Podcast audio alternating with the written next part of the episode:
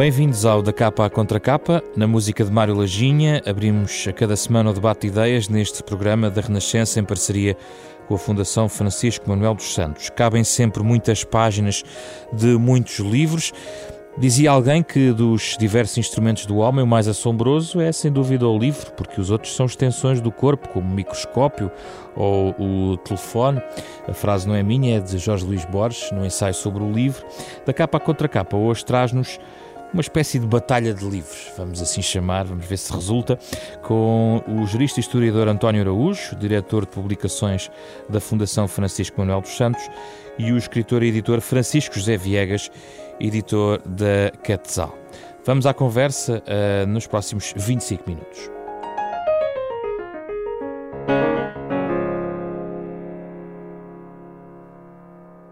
Bem-vindos, António Francisco vieram com as vossas armas, que são os livros. Os sacos de livros. Sacos, sacos, sacos, sacos de livros.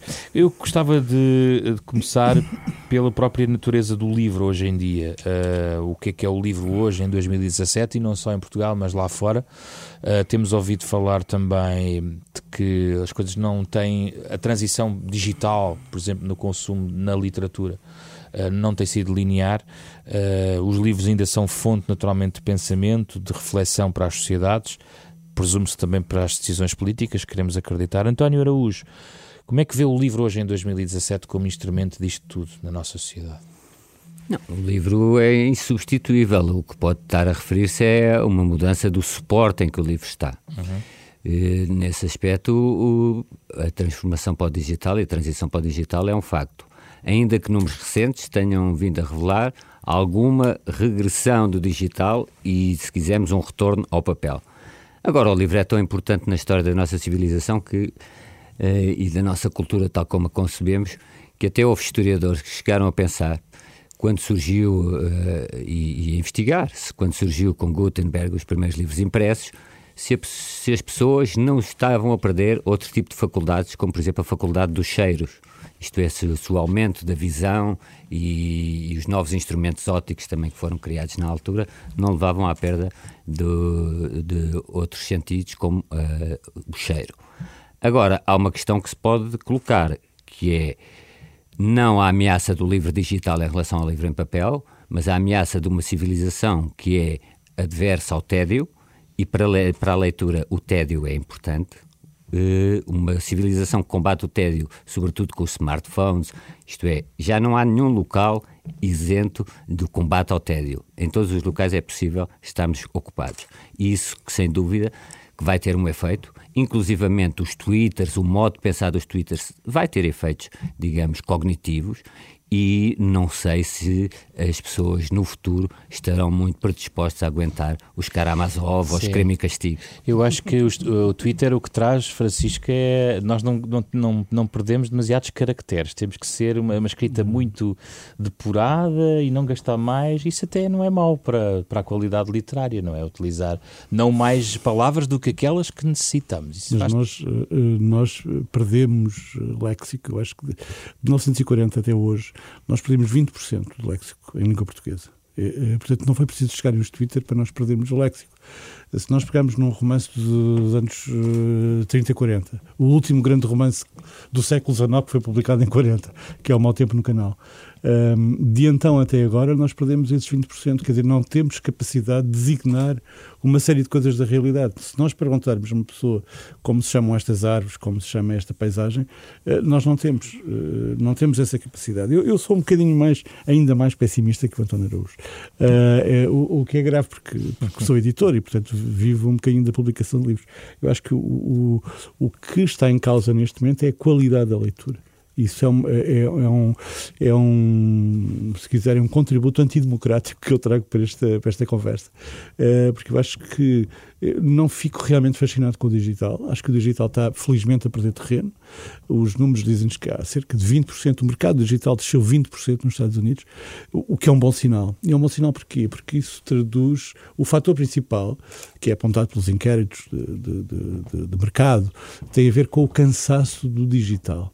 Uh, portanto, uh, penso que, e, e, que as novas gerações, ou seja, daquelas que estão entre os 18 e os 40 anos, uh, identificam livro com papel e não com digital. Uh, isto acontece em mercados, uh, portanto, fortes e mercados importantes para o livro, como é o caso do americano, do inglês e do, e do alemão. Nós em Portugal não temos esses dados. esses dados, porque também a percentagem de vendas digital anda pelos 0,50 e tal. Portanto, é, é, uma, é uma percentagem pouca. Acho que um, o livro perdeu protagonismo na nossa vida, se perdeu protagonismo porque também a educação para a leitura perdeu protagonismo. Uh, eu lembro-me que eu tenho insistido sempre uh, nesse aspecto. A Ordem de, de, São Bento, portanto, século, século VI uh, da nossa era, não falava do direito à leitura, não falava do dever da leitura, falava da obrigação da leitura. Nós perdemos esse, esse lado, da, da, essa componente da obrigatoriedade da leitura. Eh, porque vivemos numa sociedade muito mais livre, muito mais. Eh, é um movimento paralelo ao desafio mais... dos jornais também, por exemplo? É mesmo debate? Não, acho que é diferente, acho que é diferente. O, o acesso, por exemplo, mesmo no, no caso do digital, nós, há, há, livros que nós sabemos que só vão sobreviver por causa do digital, não é? O caso da edição académica, da grande edição académica. Um, enquanto que a literatura, a poesia, enfim, aquilo que está relacionado com, uh, sobretudo com a literatura, isso vai permanecer em papel. Isso, isso não, há, não há dúvida nenhuma. E eu concordo inteiramente com ele quando diz que há um decréscimo da qualidade. O decréscimo da qualidade reflete-se inclusivamente no papel. E isso eu penso que tem algo a ver com esta forma de fast thinking, não é fast food, mas fast thinking, que é muito motivada pelas redes sociais, etc. Isto é, os próprios livros são construídos de uma forma a ser envolventes e apelativos, por, eh, digamos, nivelados por baixo. Se vir hoje no, e isto não é nada de elitismo, uma visão elitista da cultura, mas se entrar hoje numa livraria, o que tem é uma quantidade enorme de livros, desde a autoajuda aos romances eróticos sadomaso ou romances históricos de duvidosíssima qualidade. Porquê? Porque isso é o que as pessoas consomem. Uma coisa não tenhamos dúvidas, as pessoas consomem aquilo que lhes é oferecido. E muitas vezes muitos editores oferecem aquilo que é mais fácil, sem crítica nenhuma a nenhum editores, e muito menos ao meu querido amigo Francisco, mas há muitas editoras que promovem também. Um, aquilo que é mais fácil eh, e que no fundo são os sucessos de, vendas. Portanto, há o ciclo vicioso aqui, não é? Eu acho que no, no, a partir dos anos 80 nós assistimos a uma mudança, por exemplo, na, na, na, comunicação daquilo que são os objetos culturais e os bens culturais. Das páginas de cultura nós passamos às páginas de entretenimento e, portanto, o livro, por exemplo, ele, eh, o livro passou a ser um capítulo Uh, na, nas páginas de entretenimento dos jornais. Uh, desapareceu a designação só em Portugal e provavelmente em Espanha, mesmo em França há uma, uma disseminação, se quisermos, deixou de haver as, as célebres páginas de cultura. Passou a ser entretenimento. E aí, quer dizer, colocado em, em concorrência direta, com, com, esse, com as novas eh, formas de, de, de, de entretenimento, o livro perde naturalmente. É? Se a isto associarmos o facto de a escola ter desistido eh, de defender o cânon, defender a tradição, defender os grandes livros, eh, esta ideia dos grandes livros, um, então temos o caldo eh, completamente feito, não é? Como, que é o desinteresse no, e a perda de qualidade. Como no jazz, também explodiram os festivais literários nos últimos 10 anos. Sim, mas... O jazz, há festivais de jazz em Sim. todo o lado, quando antes era... O Sim. jazz era Lisboa Há festivais de rock, há festivais de gastronomia, festivais de sapatos e, e de chocolate. E então, é, dizer, é, é tudo artificial, feiras, Francisco. Feira... E feiras medievais. Não, é, não é artificial, tem a ver com a possibilidade de conquistar o público. O que, o que acontece é que os festivais literários, como nós os, os vemos hoje, são, apesar de tudo, festivais muito fechados. São fechados em, em, em si mesmos, como eles são, eles são concebidos. São, uh, quer dizer, não, não, não não, não são grande atrativo para, para o público, mas felizmente que eles uh, acontecem, porque hum. põem em comunicação autores e, e, e, e público. Uh, eu não sei essa qualidade, lá está, este é um, é um, um juízo de valor muito uh, forte, não sei essa qualidade do diálogo ou qualidade do debate literário, se quisermos, uh, se subiu com a, a proliferação dos festivais literários. A minha hum. opinião é claramente negativa. Negativa. Vamos eh, meter a mão na massa, vamos aos livros, vamos aos pedidos especiais deste vosso amigo, relacionado com aquilo que gostaríamos de sugerir, porque também o programa, no fundo, sugere leituras tem sido essa uma das marcas do nosso programa da capa contra capa e falando de livros, vamos dar o palco aos livros. A minha primeira proposta, para gostar, ouvir a vossa opinião, é qual é aquela mão cheia de livros, no fundo os quatro ou cinco livros que, na vossa opinião, não podem deixar de estar numa biblioteca básica. António Araújo. Dicionários, talvez, ou, ou, eu que gostaria mais de subverter um bocadinho. Então vá. E é uma conversa que eu tenho com o Francisco há anos, de três ou quatro livros que deveriam ser traduzidos para cá. Um é um livro de Simon Chama, chamado Landscape and Memory, que é um dos melhores livros que eu li na vida. Está traduzido em português do Brasil, é, Paisagem e Memória, e eu faço aqui um veemente apelo ao Francisco que, que faz partilhar a minha causa que esse livro seja traduzido e publicado entre nós. Outro é o de David Loventhal, é um livro talvez mais académico, The Past is a Foreign Country, é um livro sobre memória, as culturas da memória.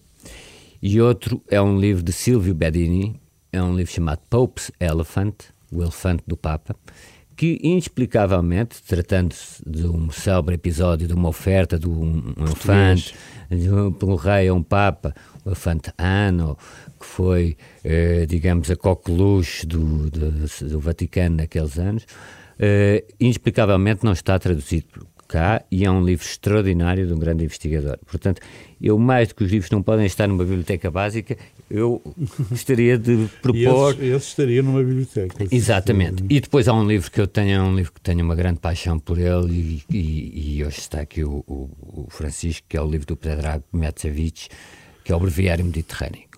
Esse livro, felizmente, está cá publicado e eu não me canso de recomendar. Eu já li muitos livros sobre o Mediterrâneo de grandes eh, autores, Orlando Ribeiro, tem mais do que um, não é só Portugal, Mediterrâneo e o Atlântico, mas este livro é um livro breviário mediterrâneo passa publicidade, o livro editado pela Quetzal, foi reeditado agora, foi dos livros que mais me deslumbrou uh, a sua leitura, a erudição do autor, o modo como ele trabalha a informação. E estou à vontade para dizer, porque o segundo livro do autor, o Epistolário Russo, foi um livro que não não me agradou, completamente, completamente diferente. Eu, eu, eu, eu, aqui sou muito mais conformista que, eu, que, o, que o António, segui à risca esta. E, e pensei em, quatro ou cinco livros que, que, que, estaria, eh, que estariam numa, numa biblioteca se me dissessem: bom, uh, o que é que gostavas que a tua filha ou o teu filho tivessem no, uh, ali na estante? Decidi não usar a ideia da ilha deserta. Não pois, sei se sim, repararam sim. na forma na como. Na ilha deserta não há mesmo nada. Pois não, sabes? pois não. e há sempre a piada do o, manual para voltar, para construir um barco. Mas olha, eu, eu assim, se me disseres, como dizes, escolher cinco livros, Sim. eu escolheria necessariamente uma peça de Shakespeare, eu, provavelmente o Hamlet ou, ou, ou Macbeth. Porquê? Por, porque, porque tem lá tudo. Eu acho que em Shakespeare há quase tudo. Há, há, há amor, há morte, há culpa, há suspeita, há, há Deus, há, há, negação de Deus, há tudo. E acho que Shakespeare tem esse. Colocaria um, um, um romance que é uma, uma espécie de, de, de modelo do, do romance como nós o vemos hoje, provavelmente, que é Orgulho e Preconceito de Jane Austen. Uhum. Colocaria um, dois livros portugueses uh, para, para, para abreviar. Uhum. Colocaria os Maias, porque, porque sim, porque é livro, um dos livros que mais me diverte, a par de qualquer outro de Camilo. Era capaz de colocar uh, o outro português, uh, que seria o Mau Tempo no Canal, do, do, do Nemésio. Colocaria a poesia do, do Borges, do Jorge Luís Borges, e uma Bíblia. O Francisco entrou aqui um bocadinho já em alguns capítulos do tempo tópico seguinte, no fundo são os clássicos que nos ensinam muito sobre o que vivemos hoje, António. O Francisco tirou-me aqui alguma possibilidade de resposta, mas eu acho que sem cometer a heresia de descartar os Lusíadas, eu acho que o Dom Quixote é um, uhum. um, um, clássico que nos ensina muito. o que é que nos ensina, António? Tudo é, como disse o, o Francisco, o, o, ensina-nos tudo, desde o sonho até ao sentimento mais terra a terra, uh, tem partes bucólicas, talvez mais enfadonhas de, de, ler, outras evocações absolutamente extraordinárias, descrições de paisagens, uh, os caracteres humanos, enfim, Dom Quixote. E e outros que também me vou ter de escrever, mas o Flaubert, eu acho que a educação uhum. sentimental educação e, a Bovary, a educação sentimental, uhum. sobretudo, a forma de escrita é de uma modernidade, quer dizer, eu sei, eu sei que a seguir, se calhar, nos vai perguntar sobre os contemporâneos, Sim. mas nós perdemos um bocadinho a vontade de ler os contemporâneos. Quando lemos aquilo, acho que está, está ali tudo. Completamente de acordo com isso. Não me estraguem o alinhamento. Francisco. Nós estragamos, mas, mas eu concordo perfeitamente porque eu estava a alinhar uh, há, há, pouco, estava a alinhar uma série de, de, Sim, de livros e, e estava, mas quer dizer, ao pé disto, o que é que uma pessoa vai dizer dos contemporâneos? eu concordo inteiramente com o António em relação ao Quixote. O Quixote ainda por cima é um livro tão divertido, com episódios tão divertidos. Eu lembro-me daquele episódio de regresso do, do, do, do, do Quixote, depois da primeira viagem, ah. quando o padre e, e, a, e, a, governanta desatam a queimar os livros, que, que é, é, é, delicioso. A educação sentimental, sem dúvida. Eu acrescentaria duas ou três coisas. Uh, acrescentaria o Leopardo do, do, do Lampedusa, porque é uma, eu acho que é, uma, é um grande repositório sobre o ceticismo uh, e sobre, enfim, as nossas sociedades, se quisermos, sobre uh, as revoluções e, e, o conformismo, acho que é. E, e, era capaz de colocar três livrinhos desses uh, clássicos que, para nos ensinar qualquer coisa sobre o nosso mundo. os ensaios de Michel Montaigne, os ensaios de Montaigne, era capaz de colocar o, o, o Cândido de Voltaire e provavelmente para momentos de mais elevação a natureza das coisas de Lucrécio, para, para nos ensinar o dever do ceticismo. Dizer isto a uma emissora católica talvez não, não calhe bem.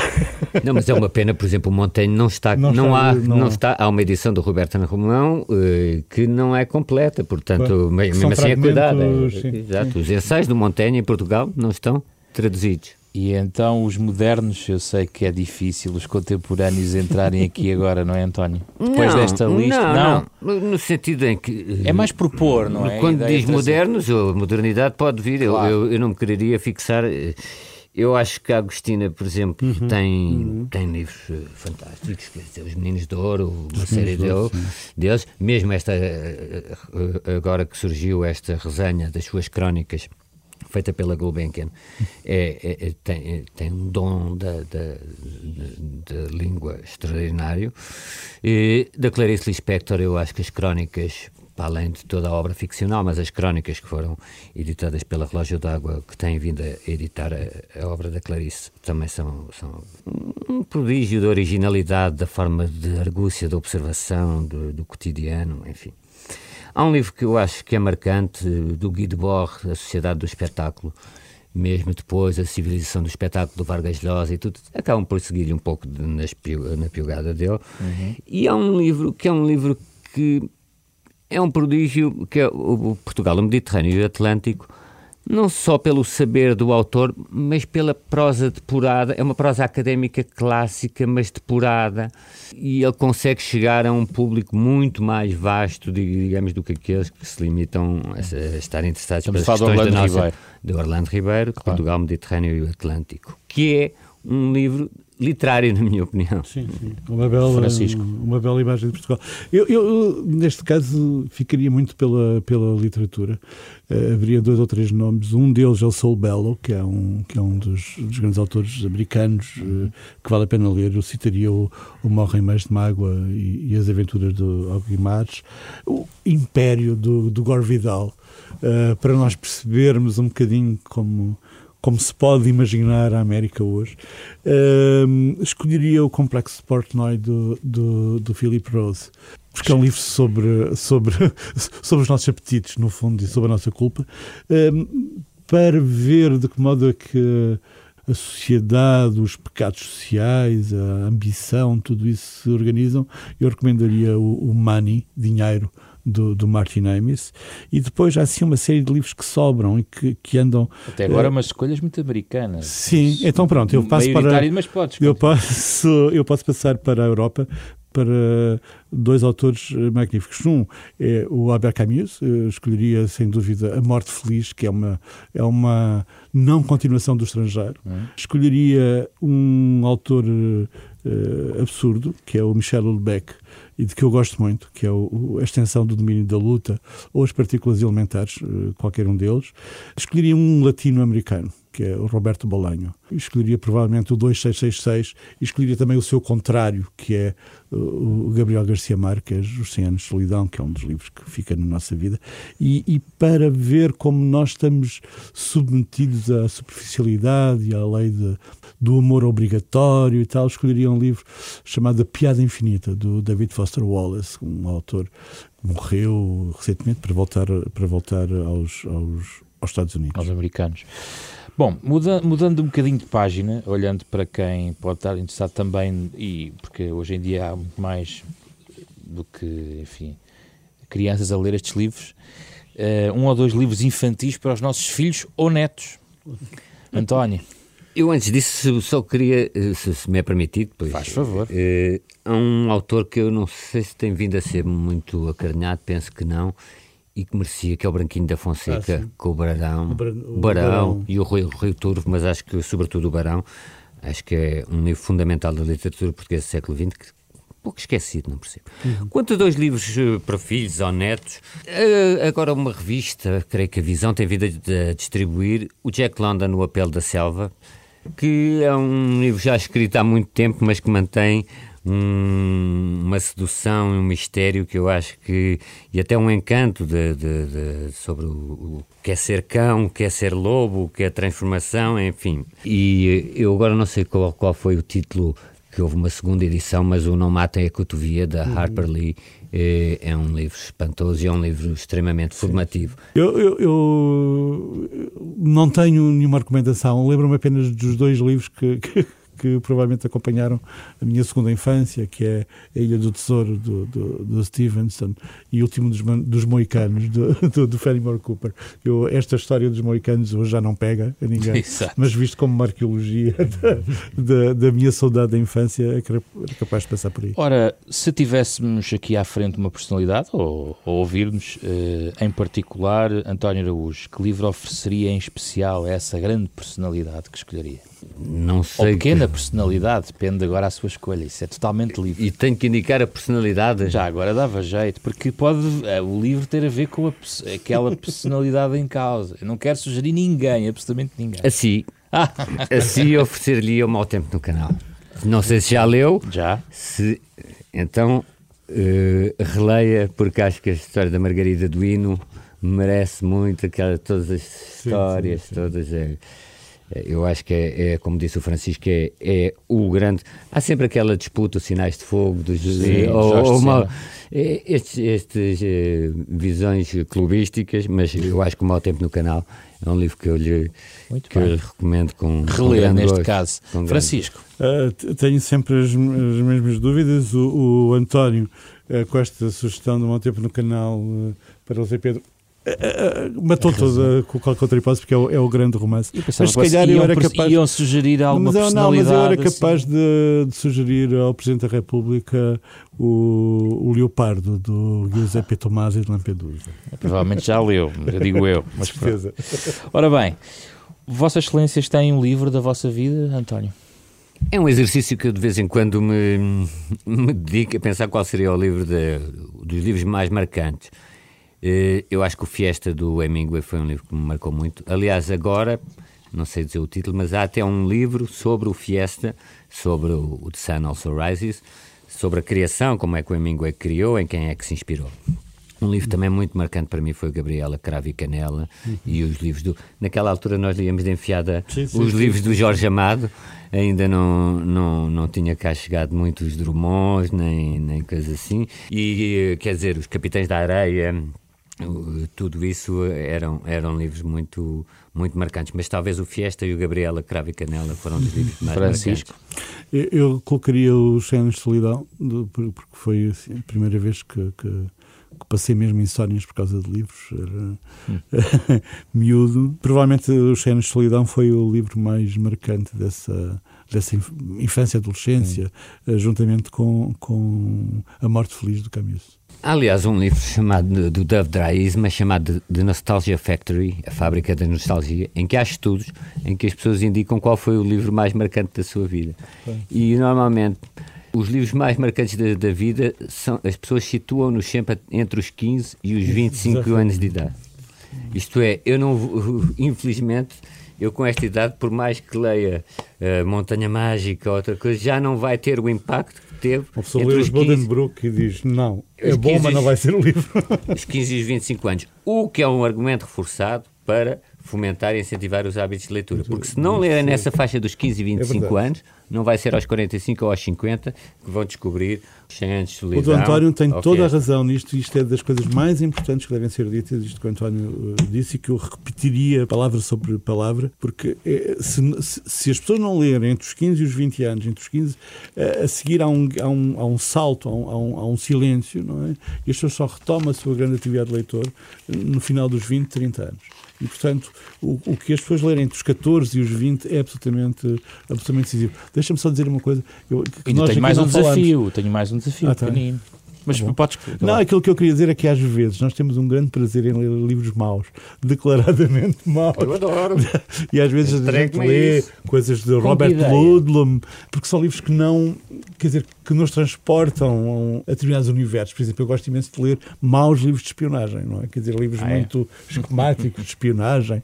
Uh, leio Robert Ludlum, o criador do, do, do Jason Byrne e, e tudo isso. Uh, ou Daniel Silva, não é? Leio imensas coisas de espionagem e dá-me imenso prazer. E às vezes digo, mas os meus filhos dizem, mas estás a ler isso há não sei quanto tempo. É tão mau que é bom. Bem, o meu último desafio tem a ver com uma discriminação que, positiva que eu queria fazer em relação à poesia. Uh, aqui nas vossas escolhas e não vos pedindo, se quiserem, podem declamar, mas pelo menos escolher algum verso, porque às vezes há nos versos uh, inscrevem-se em nós, uh, agarram-se a nós e nós nunca mais os largamos. António, tem algum destes casos? Eu acho quase tudo o que o Vinícius escreveu podia estar nessa categoria. Mas, mais uma vez, sem discriminação, há um texto que ele, que ele publicou naquele livro Para Viver um Grande Amor, que em si também é um poema, e tem também o soneto de separação, etc., que chama Menino de Ilha, uhum. que é um texto poético sobre a sua infância e meninice na Ilha do Governador. Eu acho que esse texto, não sendo poesia, é um texto tão poético como quase todos os melhores poemas que já foram escritos na língua portuguesa. Eh, quando percebi, quando eh, percebi esta, esta pergunta, disse o que é que eu vou dizer, Sim. ele disse, que poemas é que, ou, ou que, que, que, poesia é que tu recomendarias a, a, a Um filha, verso não é? que não esqueces. Não, eu acho que um verso é sempre muito difícil, mas eu recomendaria, por exemplo, que a minha filha lesse uh, três coisas, que é a poesia do Yeats, que, que para mim é muito importante, uh, e a do seu contrário, enfim, na mesma altura que era que Cesário Verde, que é uma joia da nossa, da nossa língua. Eu acho que foi difícil para quem nos ouve num carro apontar as, eh, as ideias. Eu espero que mentalmente tenha ficado alguma. Por alguma razão, este programa é possível descarregá-lo em podcast e, portanto, pode ouvir e ouvir e ouvir e tirar, as, no fundo, também as sugestões de, dos conhecedores dos livros. Obrigado, António. Obrigado ao Francisco José Viegas, neste canal há bom tempo e, portanto, eh, neste arquipélago deste programa, que é o da capa à contra capa, ainda por cima servido com o Mário Lajinha em fundo, temos várias ilhas de pensamento e a próxima ilha, já na próxima semana, traz-nos o religioso e o popular. Em tempo de santos populares, vamos falar um bocadinho sobre a religiosidade popular na próxima semana. Foi um programa esta semana com Ana Marta Domingos, Carlos Alberto Vermelho e José Pedro Frazão. Até para a semana.